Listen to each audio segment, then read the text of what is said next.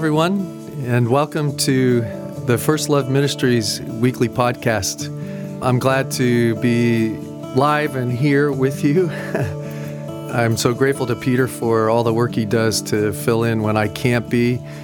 I was struggling with sickness for a couple weeks, and then I was gone in Costa Rica at a discipleship school, and so we just didn't have opportunity to do the podcast. So Pete finds old sermons of mine and finds a way to get him out to you. but I was listening to the one for this week, the second half of that one sermon, and I was laughing with Pete that, wow, when I get fired up, man, I'm in what it just got so loud. And uh, it just made me think of how many times my kids said, Dad, you were yelling today. And I go, It's not yelling, it's passion. But it sounded a little bit like yelling to me, too. So I apologize if you're used to hearing these a little bit more calmer podcasts and then you hear the sermons on a whole nother decibel level. And but my hope is is that it still blessed you.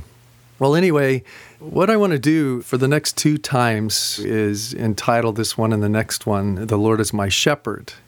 But what stimulated this too is if you haven't had a chance, Pete had me come in one day and do Psalm 23 first person in a variety of ways, and then he put it together with the visual and music. And um, if you haven't seen that, definitely visit the website because it really came out special and I think it would bless you. But it just caused us to think about maybe we should talk a little bit about Psalm 23. And, and so instead, I'm going to entitle this uh, next two podcasts, though, The Lord is My Shepherd. Now, here's why. I received this worship together email periodically. It's a, it's a ministry, I think, an organization that sends out brand new worship songs, maybe monthly, something like that. But as a part of it, what's very interesting about it is that they also within the email embedded is this interview that they call New Song Cafe.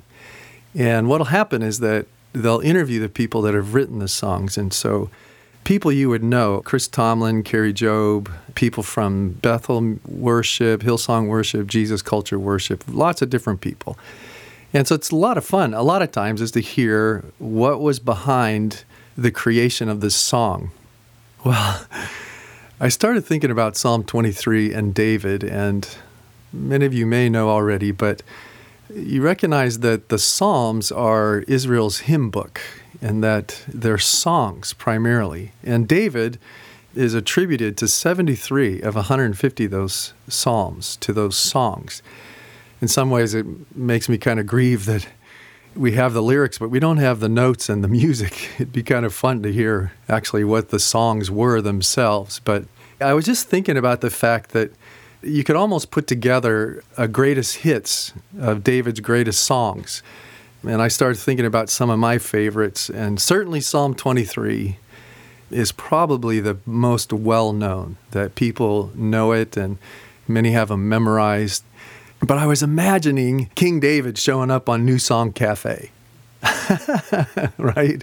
And them sitting with him and go, you know, David, you've written a lot of great songs, and you know, Psalm 103 might be the "Bless the Lord, O my soul" song, you know, and something to that effect. That he'd have a title. You know, they wouldn't have been titled Song 23. It'd be some sort of title, I would imagine.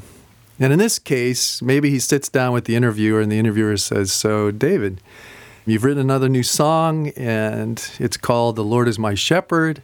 So tell us a little bit about that. You know, what caused you to write this song? And I started imagining David, yeah, that really as a songwriter, and he wrote so many of them. Of course, he could play the lyre and played it well enough that it would soothe King Saul's soul.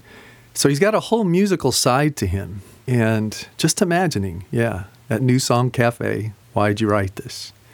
My thought was, well, okay, if I were David, and I was telling Pete, I, I ended up going back and rereading most of David's life again just to try to imagine at what point in his life would he have written this song and what did actually trigger it. The Lord is my shepherd. Even that, I was trying to imagine for David why didn't he say, The Lord is my shepherd, instead of saying, The Lord is our shepherd? For you see, at the time of David, not just in Israel's culture, but in all the cultures around, kings, lords, perhaps even gods, were understood that in the way that they ruled, governed their people, is that they would do it like a shepherd. Now, this comes later than David's actual time, but in Isaiah, Isaiah says to the people in 49 to 11, he says, Say to the towns of Judah and to Jerusalem, Here is your God. See the sovereign Lord. Remember, the Lord is my shepherd. See, the sovereign Lord comes with power and he rules with a mighty arm. See, his reward is with him, and his recompense accompanies him, which is the compensation that he's bringing for those who have loved and served him. And but you have this sentence of, "Here's your God. He's the sovereign Lord. He comes with power and a mighty arm, and he rules." And yet, the very next sentence is this: He tends his flock like a shepherd. He gathers the lambs in his arms and carries them close to his heart. And he gently leads those that have young. It was culturally understood, inside and outside of Israel's culture, that kings, rulers, would see their people as a flock and shepherd and care for them. And even when David was put into leadership, in 2 Samuel 5 2, some of the people come to him and they say, And the Lord your God said to you, David, remember this, you will shepherd my people Israel, and you will become their ruler. Then later in 2 Samuel 7, the prophet Nathan comes to David with a word from the Lord. And this is what God told Nathan to say to David. Now then, Nathan, tell my servant David, this is what the Lord Almighty says I took you from the pasture from tending the flock and appointed you ruler over my people Israel. And remember what I just said to you from 2 Samuel 5 2. The people reminded him, You will shepherd my people Israel, and you will become their ruler. So you see these concepts coming together. The Lord, the King, is my shepherd.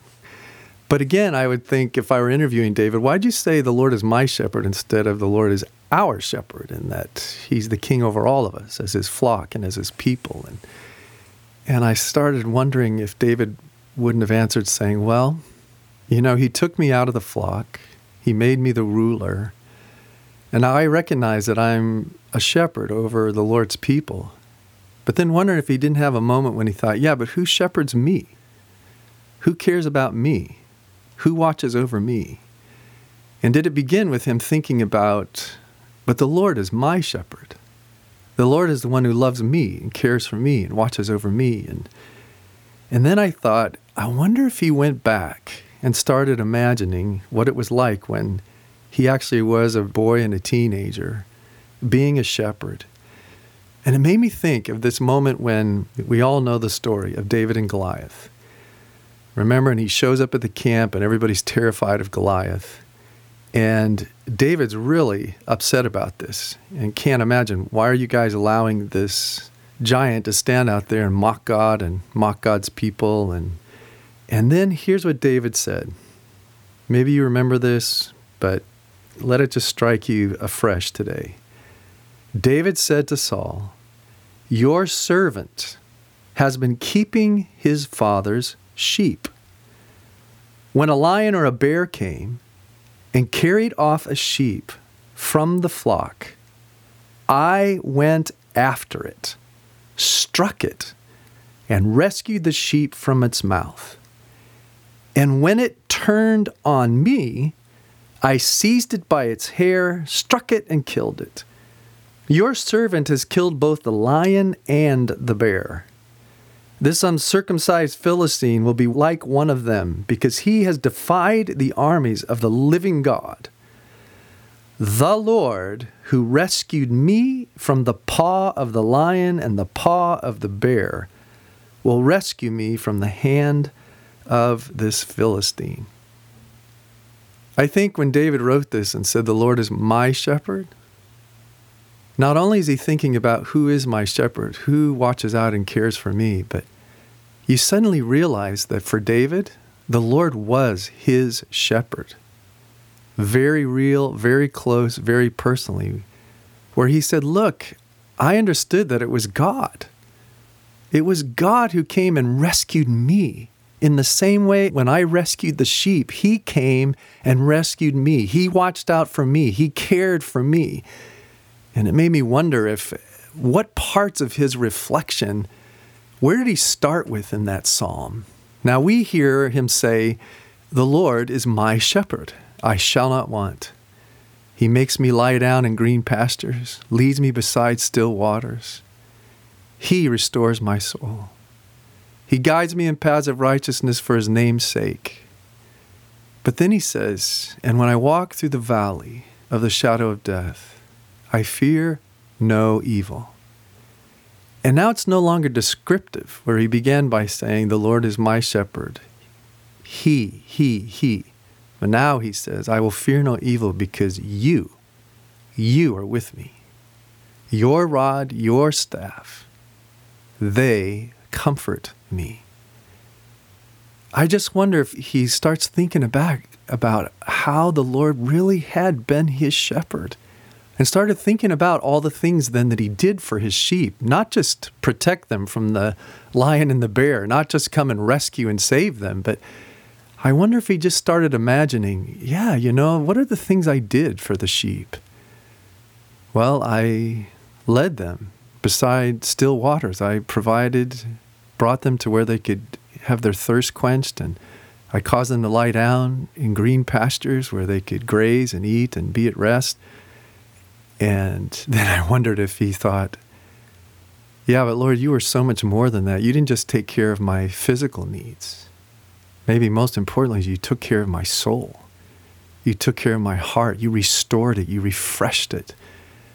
You know, it made me think about, he might bring up, you know, that song I wrote, Psalm 63, where he says, you know, my soul thirsts for you. It longs for you in a dry and weary land where there is no water. And then he says, but then I entered the sanctuary and I beheld your power and your glory. Because your love is better than life my lips will glorify you, and in your name I will lift up my hands. Because then he says, My soul, my soul has been satisfied as with the richest of foods. I wonder if David started thinking about, yeah, that unlike sheep who are just satisfied with some water and some good pasture and a chance to lie down, that David recognized that, yeah, the Lord's taking care of my needs. He's guided me, He's watched over me, He's protected me. But then I wonder if he even made a moment where he thought, you know, I'm not just like a sheep. Because everybody is puzzled by when in verse 4 he says that he prepares a table before me in the presence of my enemies, that he anoints my head with oil, my cup overflows. I just wonder if in that moment when he went, Lord, your love for me, your goodness, which honestly, that very next statement when he says, surely goodness and love the old translation was goodness and mercy, but the word is chesed, the word that was often translated steadfast love or loving kindness. And some ways it's that moment where David's going, you know what it's like to have the Lord as your shepherd? You will never want. In fact, it's even way better than just not having your needs not met or they're always they always are met. But he says, no, it's God's goodness, God's steadfast love, his loving kindness that comes with us all the time, follows us all the time, pursues us all the time. And it just made me wonder when he got and changed gears there in that one moment that he started thinking, yeah, again, the Lord just doesn't give us grass and water and a safe place, but he started thinking about, you know what? There were so many times when I was surrounded by enemies. And as I was rereading David's story, I'm like, oh my gosh, man, he just had enemies constantly. But in the midst of his enemies, the Lord did more than just provide, as it were, just grass. But I mean, he provided a table, a spread. In Psalm uh, 36, he says, You know, both high and low among men find refuge in their wings, and they feast on the abundance of your house. That as human beings, it's more than just grass. I mean, he just came with a spread, with abundance. And, and then the image of, You anoint my head with oil. Remember when Jesus in Luke 7, when he's at the house of the Pharisee and nobody anointed his head with oil? That was the normal thing to do for an honored guest. And here David's saying, You know, every time, Lord, I came to you, you spread a feast for me. You would anoint my head with oil like your honored guest. And My cup, I mean, you weren't stingy, you didn't give me just a little wine, it would overflow. That somehow, some way, David switched gears because he just recognized we are way more than a sheep, and the way the Lord treats, blesses, shows abundance, shows care. It's just amazing.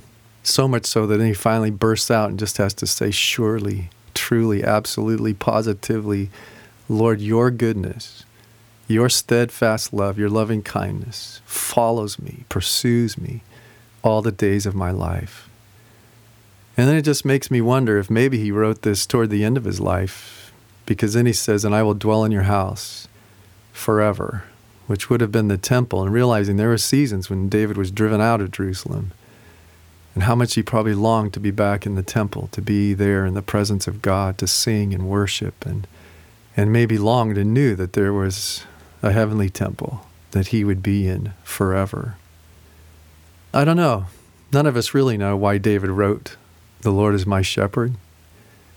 But I think what really struck me was the fact that David's writing that song, it's not theology, it's coming out of incredible experience of God's faithful, faithful, faithful love and goodness toward him.